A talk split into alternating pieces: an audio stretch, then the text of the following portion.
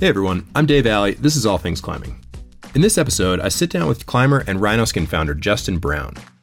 Justin and I were both at the Outdoor Retailer trade show in Denver this summer, so we decided to take a break from the craziness of the show and sneak into an unused conference room to record a conversation about all sorts of stuff. Of all the great community related topics that Luke and I discussed for this show, one of my personal favorites is hearing from climbers who have decided to carve out a life in climbing or outdoor sports in general. Often these folks work as guides or as trainers or coaches, but for some especially enterprising folks, it means going whole hog and starting a business from scratch. With several years of experience at various startups myself before I temporarily hung up my lab coat, I can confidently say that this is way more work than it sounds like, for typically way less glory than you hope for. Nevertheless, there are folks who persist and were better off for their effort and innovation. Folks like Justin or Will Anglin and Ben Spannuth over at Tension Climbing, for example, bring fresh eyes and a wealth of insight to our sport, and I love hearing about their experiences. So naturally, Justin and I talked about what it was like starting Rhino Skin Solutions, but we also talked about the work he does as a volunteer board member of the Smith Rock Group, his years of working as a chef, and why we think belaying is the sport of the future. I should note that during the conversation, I made a reference to a video of Adam Ondra climbing in Canada from earlier this summer, which was released by Black Diamond. This video had just been released when we recorded this, but the original has since been taken down from YouTube due to a permitting issue between the parties involved and the Canadian provincial parks. For those interested, the video is called Adam Ondra in the Rockies, Episode 1, and you can still find it pretty easily with a little Googling. Presumably, an intended Episode 2 fell victim to the same permitting issue, so as far as I know, it's just the one video, despite the title.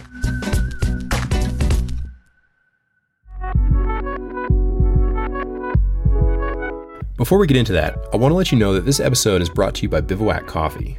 Bivouac is a small, climber owned outfit based in Evergreen, Colorado, and they're making outstanding coffee which they import and roast themselves batch by batch. Not only is it smoother and tastier than what you've got in your hand right now, it's all naturally processed, which means the fruit is dried in the sun rather than washed to yield the bean, which saves incredible amounts of water per each cup of brewed coffee. Bivouac coffee is obviously awesome to have around the house, but it also makes a great gift, and you can even use it instead of a diamond when you're planning on proposing. They support 1% for the Planet, the Colorado Avalanche Information Center, and Big City Mountaineers. They're the real deal, so check them out next time your 7 month old thinks 5 a.m. is an appropriate time to get up for the day. Speaking of supporting nonprofits, Luke and I are still donating 100% of our proceeds from this show after our costs to the Access Fund and the American Safe Climbing Association. So subscribe, give us a rating on iTunes, and tell your friends about the show, all of which helps folks find us, which in turn helps us raise money for these critical organizations. Now back to my conversation with Justin. All right. Where are you in town from? Bend, Oregon. Okay. Are you from Bend? Uh, not originally. I grew up in Cleveland, Ohio, Shaker Heights, Ohio. Ah, Um, climbing Mecca. Yeah, climbing Mecca, just sandstone. Just we have the grit. We have a grit stone there. It's fantastic. Um, Nice. Not a destination. How so being from that part of the country, how did you first find climbing?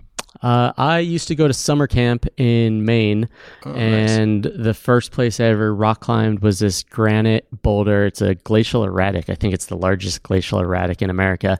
It's 80 feet tall, um, like 20 miles away from the White Mountains where it came from. Nice. And What's it called? Uh, uh, Jockey's Cap. Jockey's Cap. Yeah, I have not climbed there. I'm from uh, Massachusetts, but I Oh, haven't, great. haven't made it up that way. Yeah, we it's used to go little- to Shag Crag. Oh yeah, Shag Crag's great. Yeah. Um, it's little. It's got like a couple 12s, a couple 13s, boulders, and a bunch of 5 eights. Yeah, that's awesome. And so that's where I learned to rock climb my first time ever. Was it somebody introducing you? Yep. Um, just some counselors took 10 kids out to go rock climbing. Yeah. Yeah, top rope session. And um, I didn't really catch on to it until I was like 14 and I came home and I was like, I want to rock climb. Yeah. Had, had you been doing it a lot to the point like where you said, okay, this is really for me, or was it immediately, I love this, I got to do this forever? Um, I would rock climb a few times a year from eight till 14 years old. And then a climbing gym opened up in 1994 in Cleveland. And those two, uh, I spent a lot of time rock climbing one summer. And I came home, climbing gym opened up, and I was like, this is where I want to spend all my time. Yeah. it's awesome. Yeah. I was just thinking, I was out bouldering the other day and grew up in a place where there just wasn't much climbing to be had, or at least not enough of a community where I or was organically swept into it. And um, I was just thinking, man, if if really accessible bouldering had been around when I was a Yeah. teenager, I would have done so many fewer dumb things. I mean, maybe I would have done dumb things on the rock or whatever, but Yeah. certainly fewer just general teen stupidity. definitely occupies your time. I mean, when I was in high school, I would have friends that would like party, or I really don't know what they did. Yeah. because I would go rock climbing with like twenty-two year olds. Yeah, so I wish that was me, and I was probably the one out partying. Um, how did you end up going from New England out to Oregon? Oh, it's a long trip. Uh, so a bunch of my college friends moved to Salt Lake, and uh, so I lived in Salt Lake for five years, uh, skiing, working up at Brighton Ski Resort, running a ski repair shop, um, and just doing that, skiing as much powder as I could. Yeah. Uh, my climbing tapered off uh, through th- that time period. Uh, I have Crohn's, and so anytime I rock climbed, I seemed to injure myself. Yeah. Um, and so I was kind of working through that and doing a lot of skiing and then working, you know, summer jobs.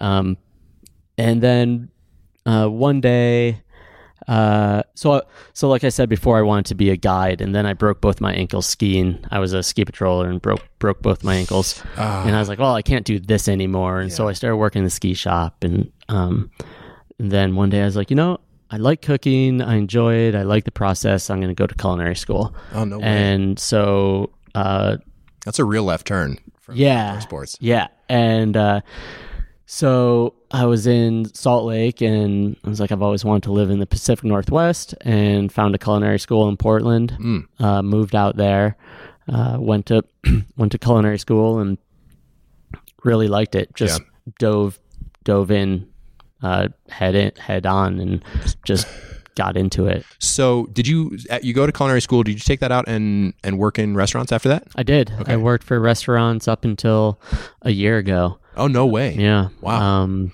you know, I washed dishes and Yeah, worked on the line and worked as a chef, opened new restaurants. That's cool. Had restaurants close on me, so yeah. I got the full experience. Yeah. Excuse me. That industry is a huge odyssey too. I did that for like ten Yeah. years before I went back to grad school, and especially in the kitchen, I you know I think there is a parallel to what you experience on in climbing. If you maybe it depends on on the person, but if you ever find yourself in a situation where you're quite gripped on a route, Mm-hmm. having had that time where like you're in a kitchen on the line and the printer is just chirping nonstop and Mm-hmm. the whole kitchen's going down in flames and stuff, it's just like oh my god, I don't think I've ever had my stress hormones ratcheted up that high. Yeah. You know, Yeah. even even as a climber, you know, those days like when things are going to shit in a restaurant, like the they can go down fast. oh my goodness, and the atmosphere is unreal. Every year, uh, I used to work in a restaurant or uh, that would open up for six months out of the year, and then we shut down. Yeah. And so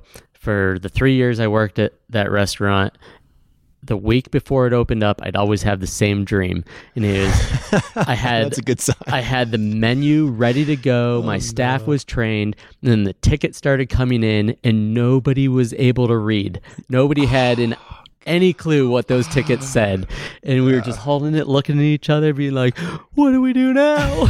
I don't know what this is supposed was, to be. I would wake up, and I'd be like, "Oh my god, this is the worst." Yeah, totally. It's like those little kid dreams of Yeah. like you're taking the test and you haven't studied and yeah, blah blah blah. and you're just know. lost. Yeah, but it- I, I think climbing for me, I might have flipped it uh, because my staff, my cooks that I would work with, they would get so worked up when Yeah. those tickets started coming Yeah. in, and through rock climbing, you get into some pretty weird positions where sure. you're like, ah, this is this might not be that awesome. Yep. And uh, I would just look at them and be like, guys, nobody's dying Yeah, here. yeah, exactly. Like, this is not an emergency room. yeah, just you know. look at the ticket, figure out what you need to do, Yeah. and do it. And we're just going to get it done. We're all going to go home tonight. Yeah, exactly.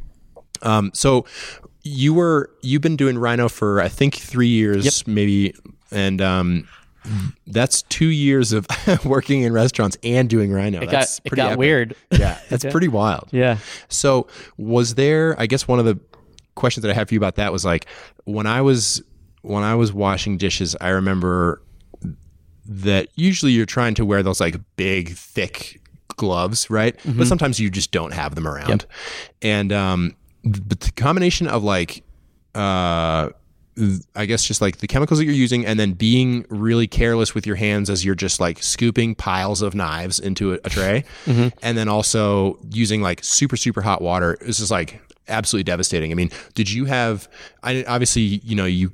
I presume anyway, you came to the rhino idea through climbing, but was there like a restaurant component to that where you're like, my skin is wrecked from all this? Um, I definitely when washing dishes, uh, I have very sweaty, greasy hands. Yeah. Um, and I know that just makes me sound like such a lovely person. It's very very just- charming. I'm just a mop of disgusting sweat. um, but uh, I would find when I was done washing dishes and I woke up the next day, I would never wear rubber gloves in the in the dish pit. Oof, it just dude, wasn't for me. so I just couldn't do it. Oh my Um, goodness. Because I didn't like the feeling of like your hands sitting in water like, inside the Don't you glove. like the feeling of having skin on your hands the next day? I liked the feeling of using extremely caustic degreasers. Oh, and then the next goodness. day, my hands were dry and like sandpaper. I bet, and I would go climbing and they would stick to everything. That's unreal. Yeah, so I was into it. I was like, this is great. And to this day, I think about that. I'm like, man, I should put one of those degreasers into a bottle, but I'm pretty sure that would be illegal. Yeah, yeah, like the orange cleaner. Yeah, just, like, exactly. spray- spraying it on exactly. Yeah, the orange or the pink one. Oh god. yeah, yeah. I guess before I do want to ask you a couple questions about this, the the genesis of the company. But Mm-hmm. as someone who came from a chef's background, Mm-hmm. did you ever imagine yourself making skincare products? No, never. Not once ever. And I constantly look at my wife Andy and I'm like, This is weird. I make lotion. Do you think it's weird? And she she doesn't seem to think it's as weird as I do. Yeah. But as a kid, you know, I was like, I want to be a veterinarian. I want to be a fireman. I want to be in the army. I want to like not make lotion. That Yeah. never once Yeah, came up. Absolutely never. It was uh I, I, don't know. I don't know how it happened, but it happened. Yeah, I mean, I think that's that's a very common story. It's Yeah. just fun to reflect on. I mean, I was a I went from restaurants to working as an engineer for a bunch of years, and then now I'm stay at home dadding, and my brother and I make this podcast and do stuff Mm-hmm. for Blister, and.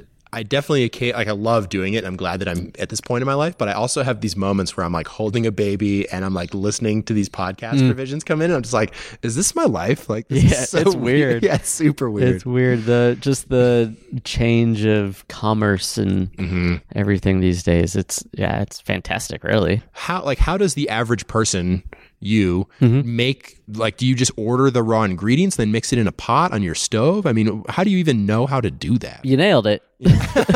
okay nice Um, so I am lucky. I married a pharmacist. Oh, wow. Um, so with my cooking background, I've been making salad dressings and soups and emulsifications, and I understand ingredients and I Mm-hmm. understand product flow. Uh, uh, I'm sure business people have a better word for it, but you buy stuff, you bring it in, you use it, and you understand that you need to buy more stuff. Yeah. And um, so for me the the making it smell good making it feel good and knowing the process of heating things up to whatever temperature you need to heat it up to emulsification cooling it down to whatever adding more things um, i understood that. I knew how to do it and the tools aren't aren't like exotic it's Yeah. it's a hand blender the first one i ever made was in a bullet blender Nice. like a little and i was like this is not easy because you need to add oil while it's going Oh, and so i drilled a hole in the top and it Mm. just wasn't awesome and i could make like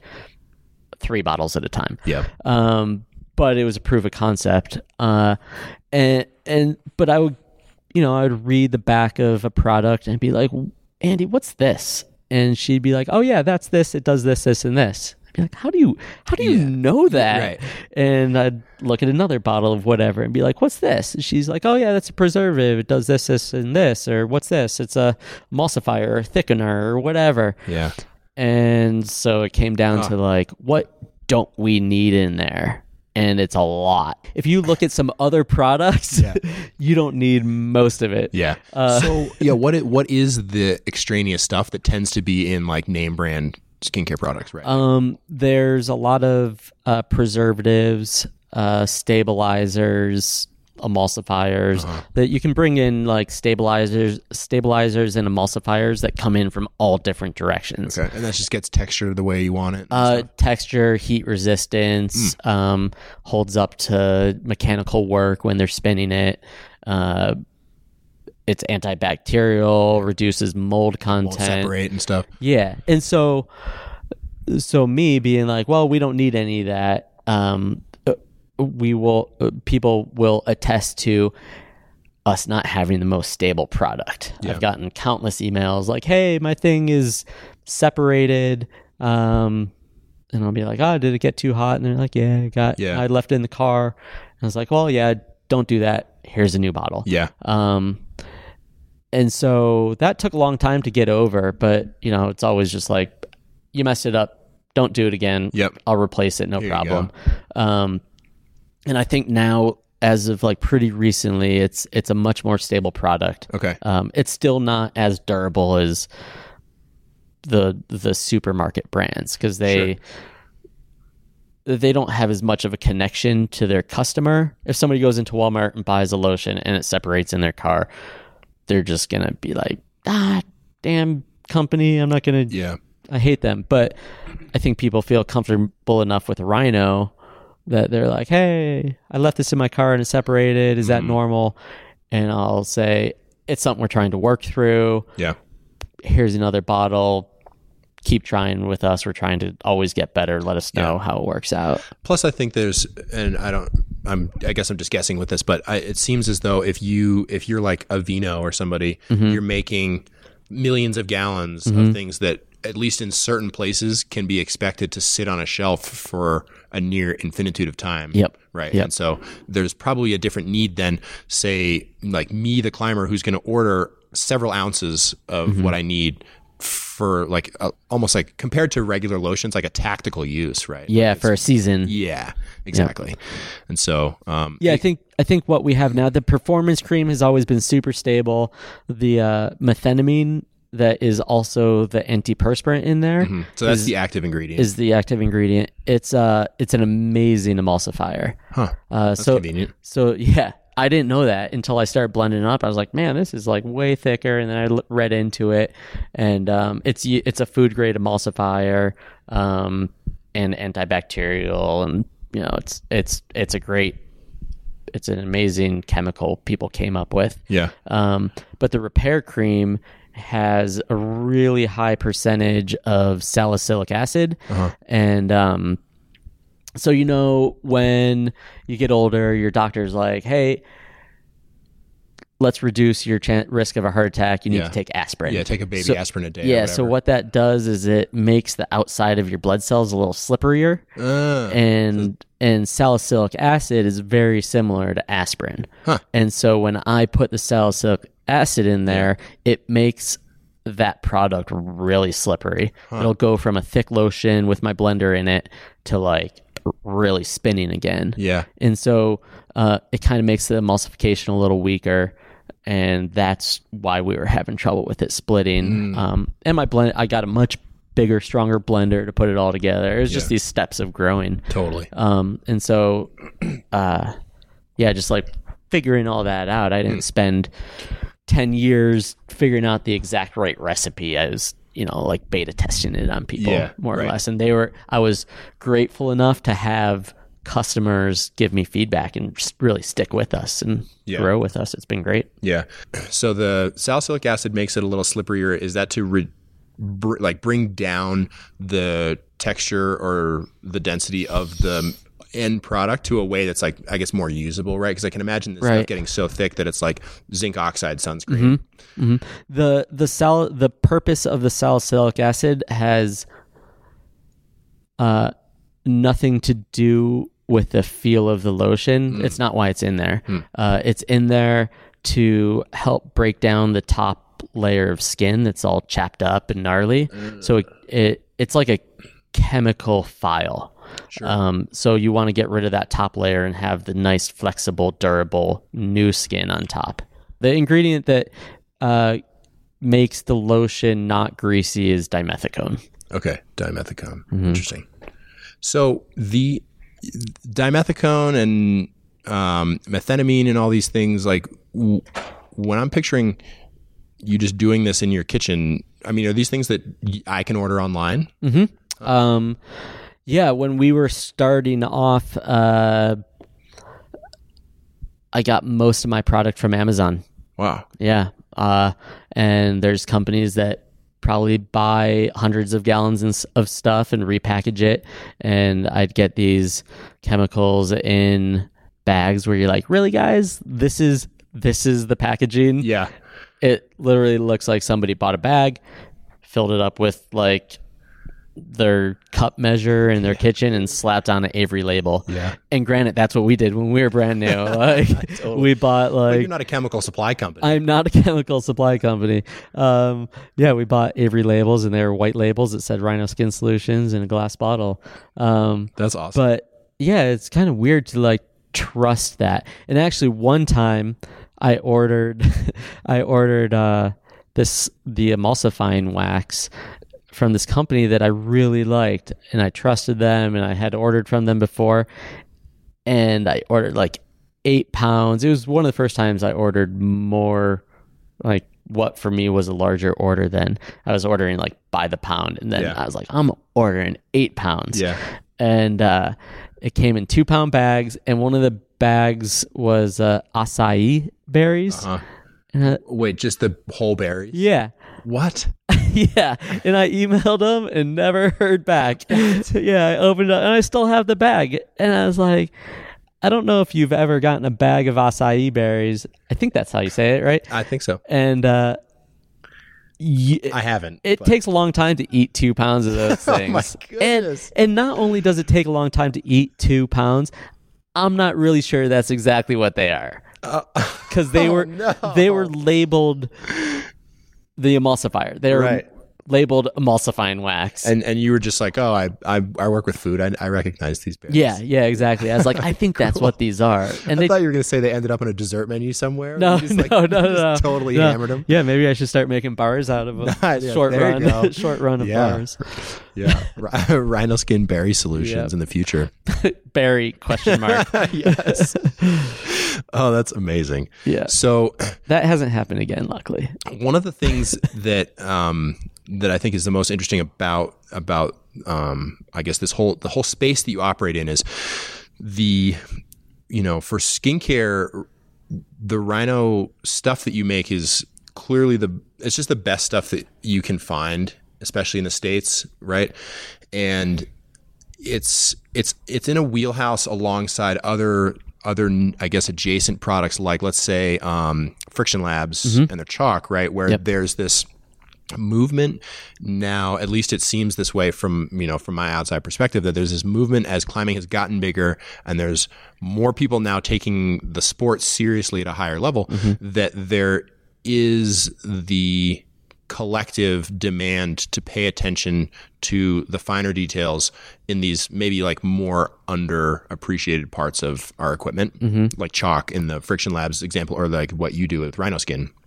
And so, th- by by consequence of that, it seems like th- that that stuff has has really been adopted at the high end first, and is now sort of making its way in terms of awareness down to the average climber. Even if the average climber can benefit just as greatly, right? Right. And so, one of my questions for you is, how did you like? What level of climbing were you at in terms like how far along in your career were you before mm-hmm. you were starting to think, okay, there's not only do I wish that like I have a need as a climber, but also what's out there now doesn't address it. Like there can be something better. I should start this company. Uh huh. Um, I was pretty far along in my climbing career. Okay. I was basically at the peak of my climbing career. Um, probably my banner year of rock climbing for myself uh, when I caught wind of antihydral. Yeah. Um, I was like climbing 13A, 13B, projecting 13Cs, and uh, antihydral. I got my hands on, and immediately it was like sent 13C, Yeah. sent 13D, and I was like, oh, this stuff really works. Yeah. Um, and so I was using that, and then uh, yeah, I, I sent I sent like 14A using antihydral and um I don't know. Have you ever climbed at Smith Rock? I have, yeah. Okay, so you know, like the harder grades at Smith Rock, they take a lot of effort. Yeah. Um, Badman took me three goes a day, three or four times a week for a year, Wow. and after that, I was like, "Oh my god, I did it! I'm gonna go like climb so many things." But in actuality, it it kind of like ruined me. Yeah. I I I think I like kind of peaked and Yeah. then I tapered off. It just took so much mental and physical effort Yeah. that I just needed, needed a break. Um, but I still used antihydral. Um, and then I probably came up with Rhino two years later, kind of like getting back into it. I had stepped away, I'd taken that deep breath. The psych was coming back. Um, was going out rock climbing again. And uh, after Badman, I had like shoulder pain issues and I just couldn't go over get over them. I would, you know, I'd look at YouTube and try these exercises and blah blah blah and it would feel better and I'd go rock climbing again. I'd try and climb 512 and my shoulders would start hurting again. Um, so finally, like it all came together again. I could start rock climbing again and uh, we went down, started training again and my wife had a lotion she liked using. I had antihydral that I liked using. I was like, what happens if you combine them? And uh, combined them, brought them down to Bishop with me and a bunch of friends and the climbing team we coached. And uh, and I, I was actually the chef on that trip. I wasn't coaching at that time. Nice. And uh, Great job. yeah, it was awesome. And uh, we all had excellent climbing trips. We all sent our hardest boulder problems ever, had great skin. And I was like, there's something to this. Yeah. And uh, yeah, so I, I, I didn't come up with it at the peak of my career, but I came up with it after stepping away fr- from the from climbing at at a high level for myself Yeah. and then like re-looking at the whole sport i guess Yeah, and that's so that's like I, I think that that's a really interesting um, you know reflection on this stuff, and in some ways it lends credibility to the importance of this kind of thing, where you've got the the people who are at the highest end of the sport taking it very seriously, and I think that the reason that's the case is because when you start climbing harder and harder, you you see these diminishing returns in your progress. And climbing in the beginning i think is partly it's a very you know addictive sport for you know a trillion reasons that we could go into. But um i think one of the things that makes it so engaging for people is that there's it's a complex sport. There's mental dimension there's a physical dimension and all of this other stuff and technique. And and and that makes it such that there's so many areas in which you can improve all at once that the rate of learning to climb is like so fast Mm-hmm. initially like every time you go out for the first little while you're climbing your hardest route ever Yeah. like the next time and then the next time you're like this is amazing Yeah. and then that totally tails off very tangible yeah, progress There's so much positive reinforcement, and um, and so as that stuff starts to to to you know die out, you you need to just say. Okay, well, I, I have to like work and pay mm-hmm. attention to all of this stuff. And, Yep. you know, when you want to try to send a route absolutely at your limit, like you're saying, everything kind of has to work in your favor, right? And mm-hmm. so you need the right temperatures and you need the right humidity and then eventually you're on to like i need my skin to be in the right place Yep. and like i can tell the difference between how crumbled up this chalk is and like blah blah blah Totally. and then it becomes this thing where like th- those are those are the the next i guess barriers in front of you trying to like squeeze more performance out of your you know your toolkit. I, I think when you're at your peak output as well you could get into a very narrow focus and a very narrow um, uh, regimen of of rock climbing and self care and and training, and so I, never really thought about this before, but the most valuable point for Rhino to get into people's climbing careers probably when they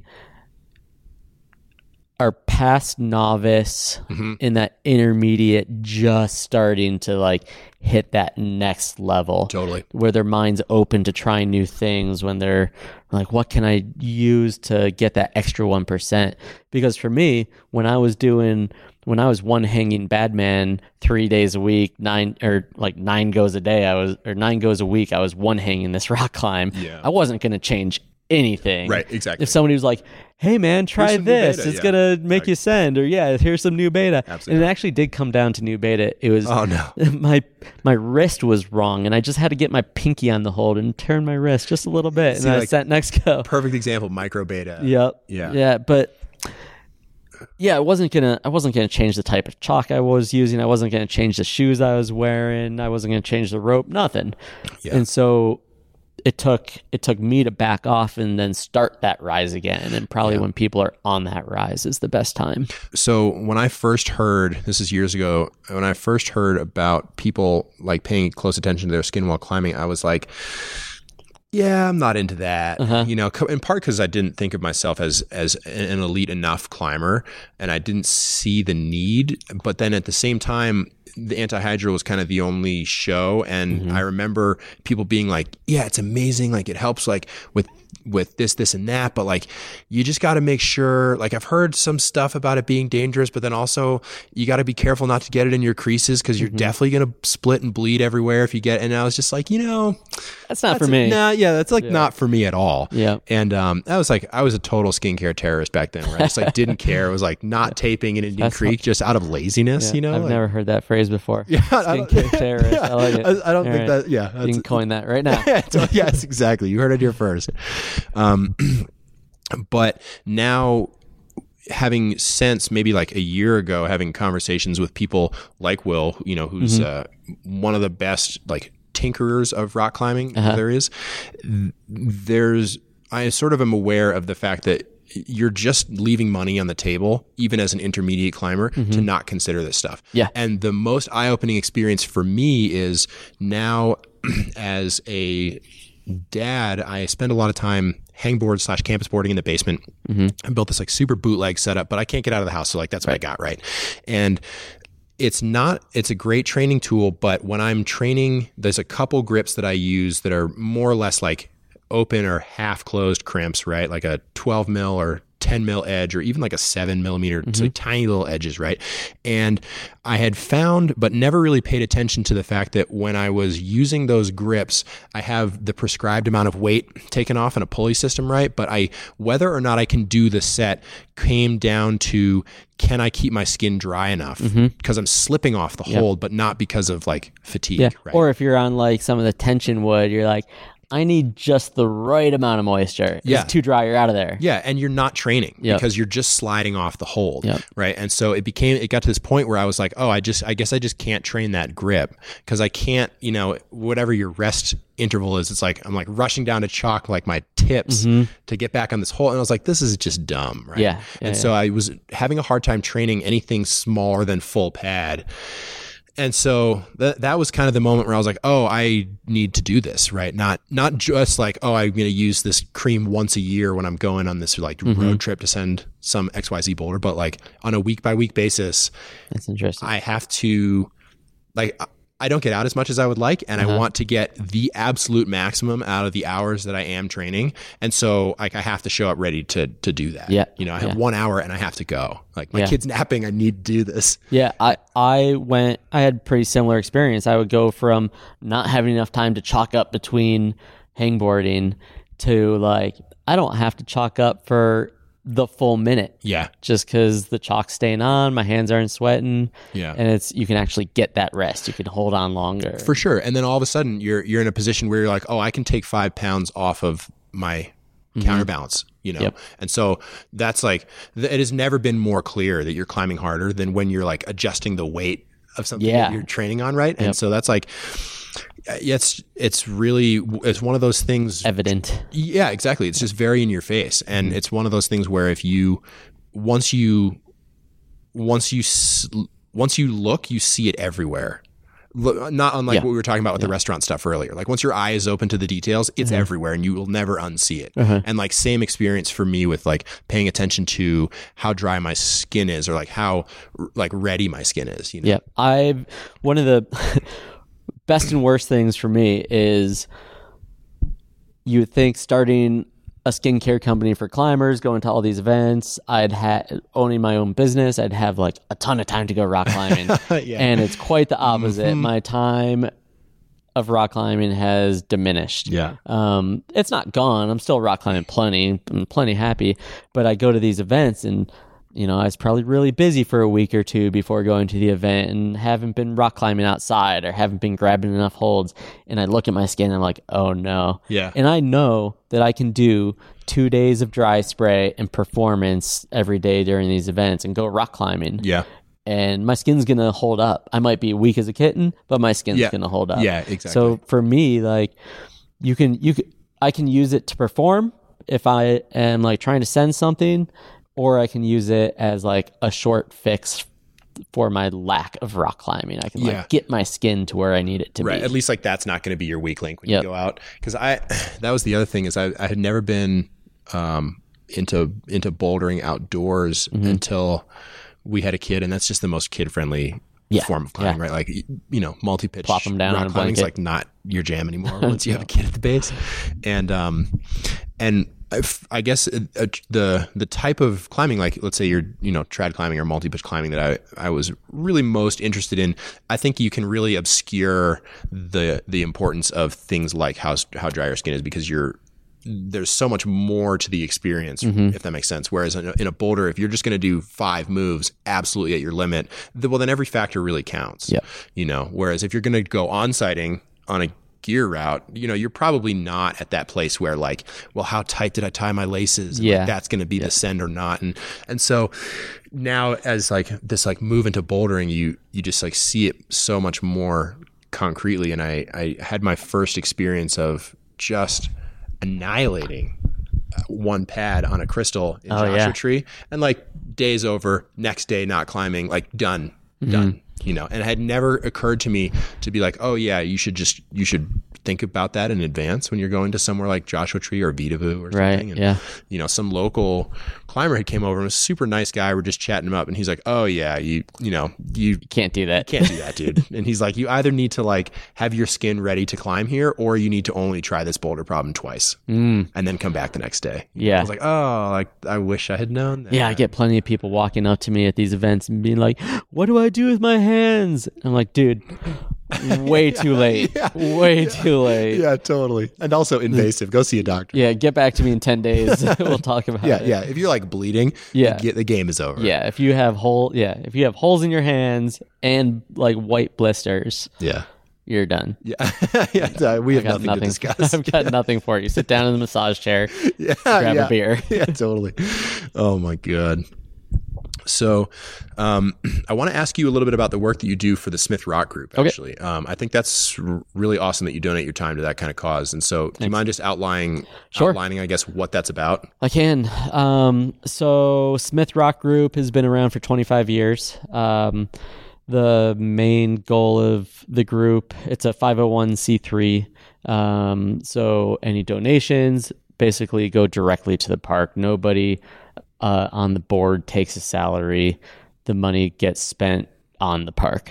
Um, so we maintain trails, uh, we build steps, we build fences, we work directly with the park staff uh, and the park superintendent to find out what needs work and what climbers uh, would like to work on. Uh, and so we uh, once a year there's the spring thing. It has about 250 285 people.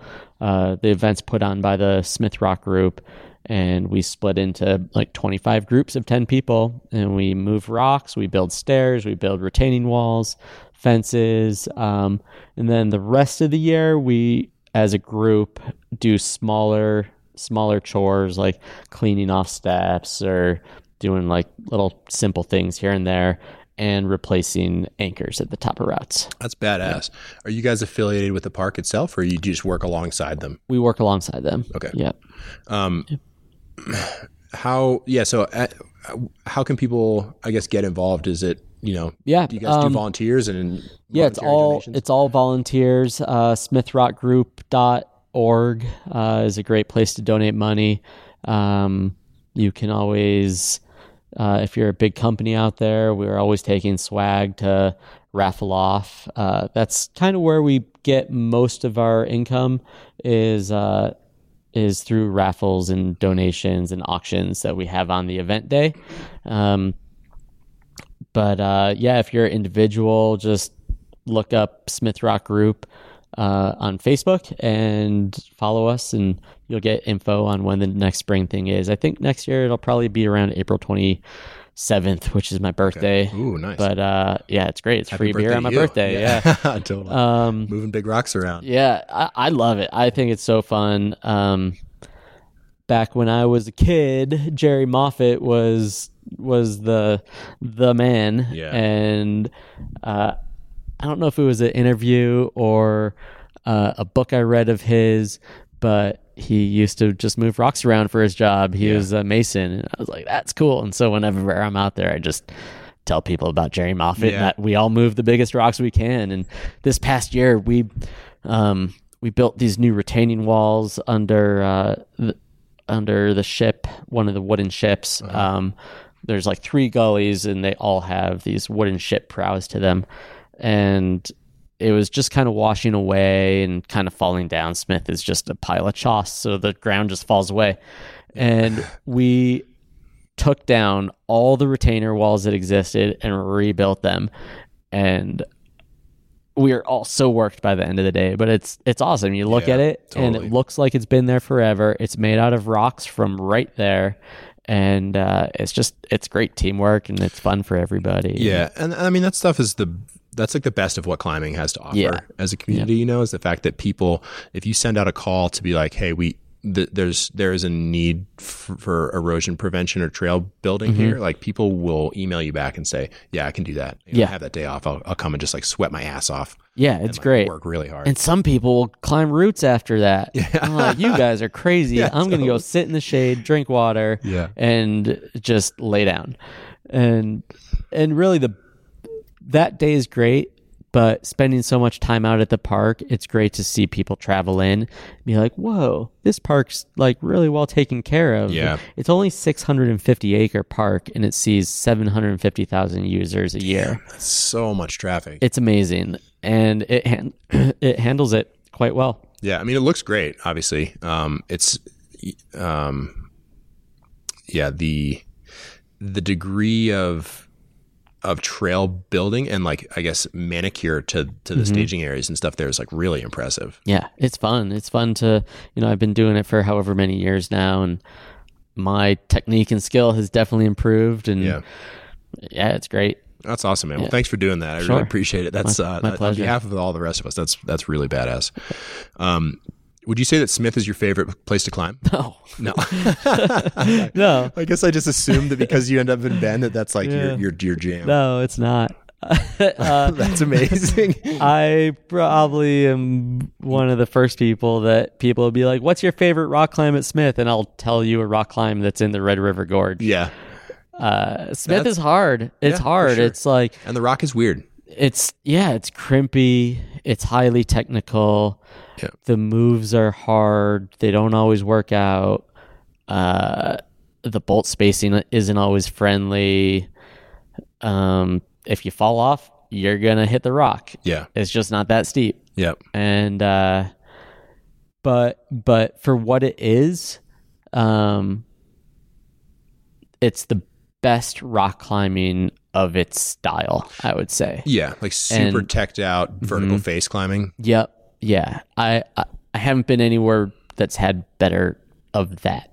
Um, for pure fun, it's not the place to go.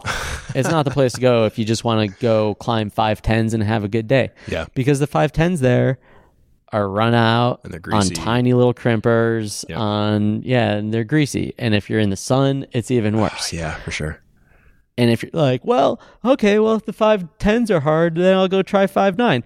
Well, the first bolt's going to be 25 feet up, and Yeah, the next one's going to be another 10 feet. Just out of curiosity, how does a local ethic like that come to pass? I mean, Uh, stick clips are not frowned upon, first of all. right. They're almost mandatory, right? Like it's yeah. built in that you're going to use one. But sometimes the stick clip doesn't even reach the first bolt. Right. So, um, Yeah, what's up with that? I don't know. I mean, I'm I'm so about local flavor and cracks and stuff. Like I'm not criticizing, think but it's also kind of like the- well, you set out to do that deliberately. The theory is the ground used to be a little bit higher, which I totally can believe Uh. Yeah, that it was yeah, like yeah. four feet higher up. yeah, but not Um, 30 feet higher. but not 30 feet higher. uh, I think I think the guys who developed Smith Rock, Alan Watts, and Brooks Sandahl, and you know all those guys. There's tons of them. I could list them off forever. Um, and there and there's a crew before them, but but those guys were really at the start of putting bolts in the wall. yeah, Uh, they were awesome rock climbers, Right. And they're like, from a different era. And yeah, they were like, we were climbing on nuts in Tuff, and now we have these bolts. So like, is easy rock climbing. We're not going to put a bolt in. yeah, You'll be enough. fine. Right. You'll be fine. You're not going to fall off this. Yeah, But um, yeah, it doesn't make it like the most fun, enjoyable place to rock climb. no, it's true. but I love it. It's beautiful. It's it's like I've traveled around enough that I come back. When I'm gone, I'm like I, I like home, and I go back to Smith, and the eagles are soaring, and the otters. There's little river otters, and Yeah. there's giant 600 foot towers, yes, and so it's super it's awesome. a fantastic place. I, I had a great. I've only been there climbing for on one trip, and I had an amazing time, and did a bunch of super fun routes. But you know, it's it's it's Mm-hmm. just one of those places. Yes, it is super hard. It's one of those places where it's you really like it, and it's also kind of fun to hate on. yeah. Oh yeah, that's the best part. Yeah, like um, the so out here in Colorado, the local equivalent might be Eldorado Canyon outside of Boulder. I don't know if you've ever climbed there. But Mm-hmm. I haven't like- actually. it's um the climbing is great and the movement is unique like you're saying about smith and the rock erodes in such a way that the density of lines is is incredible there's an unbelievably high number of routes in a small cliff at the same time there's like these different types of sandstone some of which are quite slippery there's a lot of choss there's a lot of like places where there's no gear or there's like you get a handhold or you get a piece the choice is yours and um and people come and they're like, "Wow, do I hate it here?" You Yeah, know? it takes some time to settle in. and I can't like I have no rebuttal to that, right? You're like, "Yeah, Yeah. I get, yep." Like those are all valid Yeah. statements, right? But Yeah. you somehow like love it. It's your local jam, and That being said, there's 110 foot vertical walls or like two degrees overhanging. Yeah. Like Karate Wall 512C. It's got like three V4s in it, the biggest jugs you'll ever grab Yeah. to rest on. And it's 110. You need a 70 meter rope to get you almost all the way down. nice. So that It's- counts almost all. the way. It's just fantastic. It's a Yeah. beautiful route, and you have just laser cut arêtes. It's yeah, it's it's a gem for sure. yeah, it you can't you can't not rock climb there. Yeah, Adam Ondra and Alex Megos. yeah, nice. Speaking of Adam Ondra, actually, I really wanted to mention this when we were talking about the high end of climbers really being obsessive about their skin. Mm-hmm. Have you seen the video of Adam Ondra's that just came out with I him in Canada? just saw it. I saw that and immediately thought of you, and I've been meaning to email it to you. But yeah, where he gets up there, complains about how glassy his skin is, which, 1st of all, by the way, I did not realize was a problem at all. I Mm-hmm. Yeah, sweat- it's a thing. I sweat profusely, but Yeah. apparently some people have that issue. Yep. And so yeah, he gets up there, is complaining about how glassy his skin is, takes off what looks to be a ton of skin, and then hikes up with his hands in gloves with Mm-hmm. Moisturizer. bags. Yeah, yeah, exactly. I was just like, Yeah. damn. Yeah. Like that's that is how awareness of that stuff reaches the masses. Yeah, I saw that and I uh, texted my buddy Mike, who lives, who's up there right now, and uh, I was like, Mike, is Adam still up there? Can you please tell him about spit, Yeah. rhino spit? It like it'll help him. Yeah. I'm pretty sure. Yeah. And uh, I think that that's one of those things, like I was saying before, if you're at the peak of your ability, you're so focused in and you have what you're doing Yeah. that you're not necessarily willing to make that change. Right. And so, Yeah, he didn't look like he was winging it. no, no, I, I hope he contacts me. Yeah. I've sent him some messages, but whatever. Yeah, totally. For sure. It's just it's the it's I think the- it could help. Right. No, yeah, absolutely. Get on that, Adam. Yeah. But um He's clearly doing something right. so right, yeah, yeah, no, whatever. exactly. Is he going to climb 516 with Rhino? Probably. but if he just wants to stop at 515D, that's fine. yeah, yeah, these like pedestrian Yeah, grades. that he's on. whatever. oh my goodness. Yeah, it's um it's it's outrageous to think and you mentioned a, a second ago the spit that you guys make. That is the that's a uh, a conditioner that you make for your skin for people whose hands are too dry. Is that Yeah, accurate? Exactly. Okay. It's uh, I call it encapsulated aloe. Ah. Um, so it's basically aloe that is, uh, it's got a little bit of a thickener, gelling agent in there, lavender, uh, some acid to help break up that top layer of tissue, and the, I think it works. I Mm. think it works. Yeah, totally.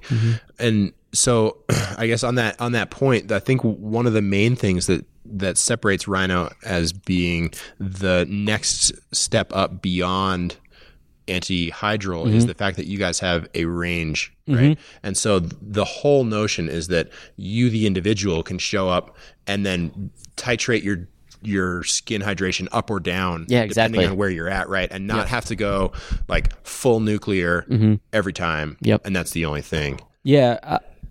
Uh, people will always come up to me and be like, "Hey, how do I use this?" And my answer is always like, "Put it on your hands." Yeah, you, you're just gonna have Um, to tinker.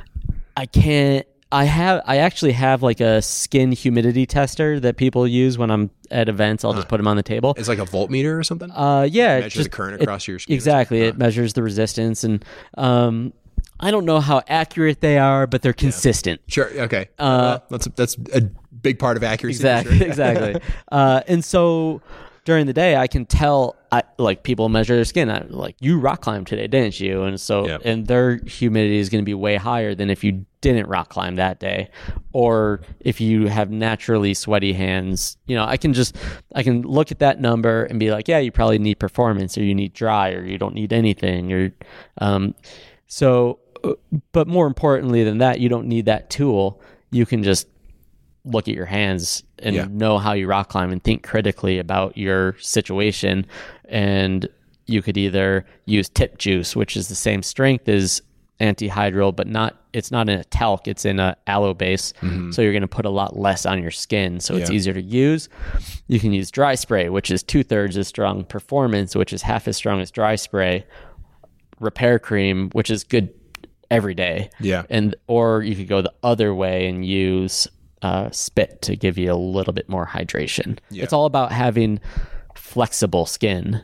If your skin's so hard from being dry and it's not flexible and elastic, it's going to split or just glass off of stuff. Right. And that's that's I imagine in like in the functional sense, you've got this like if you're looking at the rock through a microscope, Mm-hmm. you've got this like maybe micro level texture. exactly. Right. And your skin needs to conform to it and not just rest on top of it. Public service announcement use a brush.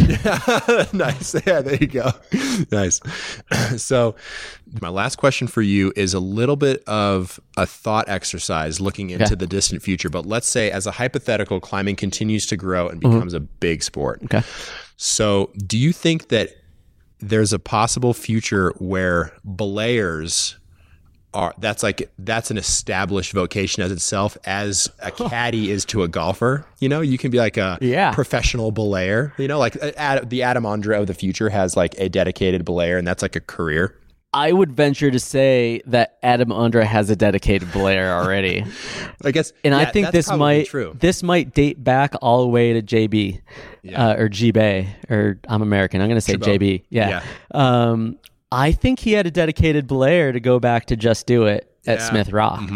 Um, is there sponsorship available for those people? right well that's yeah And who would that be? Right. Is there foot care sponsor? Is Chaco gonna sponsor those people? I don't know. Do they get free gloves? that's a good question we can Who gets the rope? Does the rock climber get Mm. the rope, or does the belayer get the rope? maybe it gets thrown out to a fan like a game ball Yep. the the belayer gets thrown out to the fan. yeah. Here's the belayer. totally You could bid on it. yeah exactly I think so. I would have to just say yes, straight across the board. yep. There's a vocation. yeah when people are like oh what do you do oh i'm a belayer I'm a belayer. oh my god that's Dude, awesome. did you go on a road trip? Like, how'd you get into that? Yeah. Yeah, I left home when I was 17, and you know, I went out to Yosemite and played. Blah blah blah. Yeah, yeah, exactly. Uh, I belayed Tommy Caldwell for a while, and then I got turned over to this person, belayed on that route, and Totally. like belayed on the first ascent of this, and Yeah. Uh, oh, I need a belayer. Maybe when Rhino. Hey, everybody, support Rhino so I can get myself a Yeah, belayer. Yeah, exactly. yeah, exactly. Everybody go to rhinoskinsolutions.com and Yep. set me up for Justin's belay duty. Yep. So, yeah, I can totally uh cuz you know, belaying is is actually, I mean, in all seriousness is a real skill. Oh so yeah, forth. So you absolutely. can totally imagine that Absolutely. becoming like a thing, right? In this Mhm. I mean, I I guess I'm not a golfer.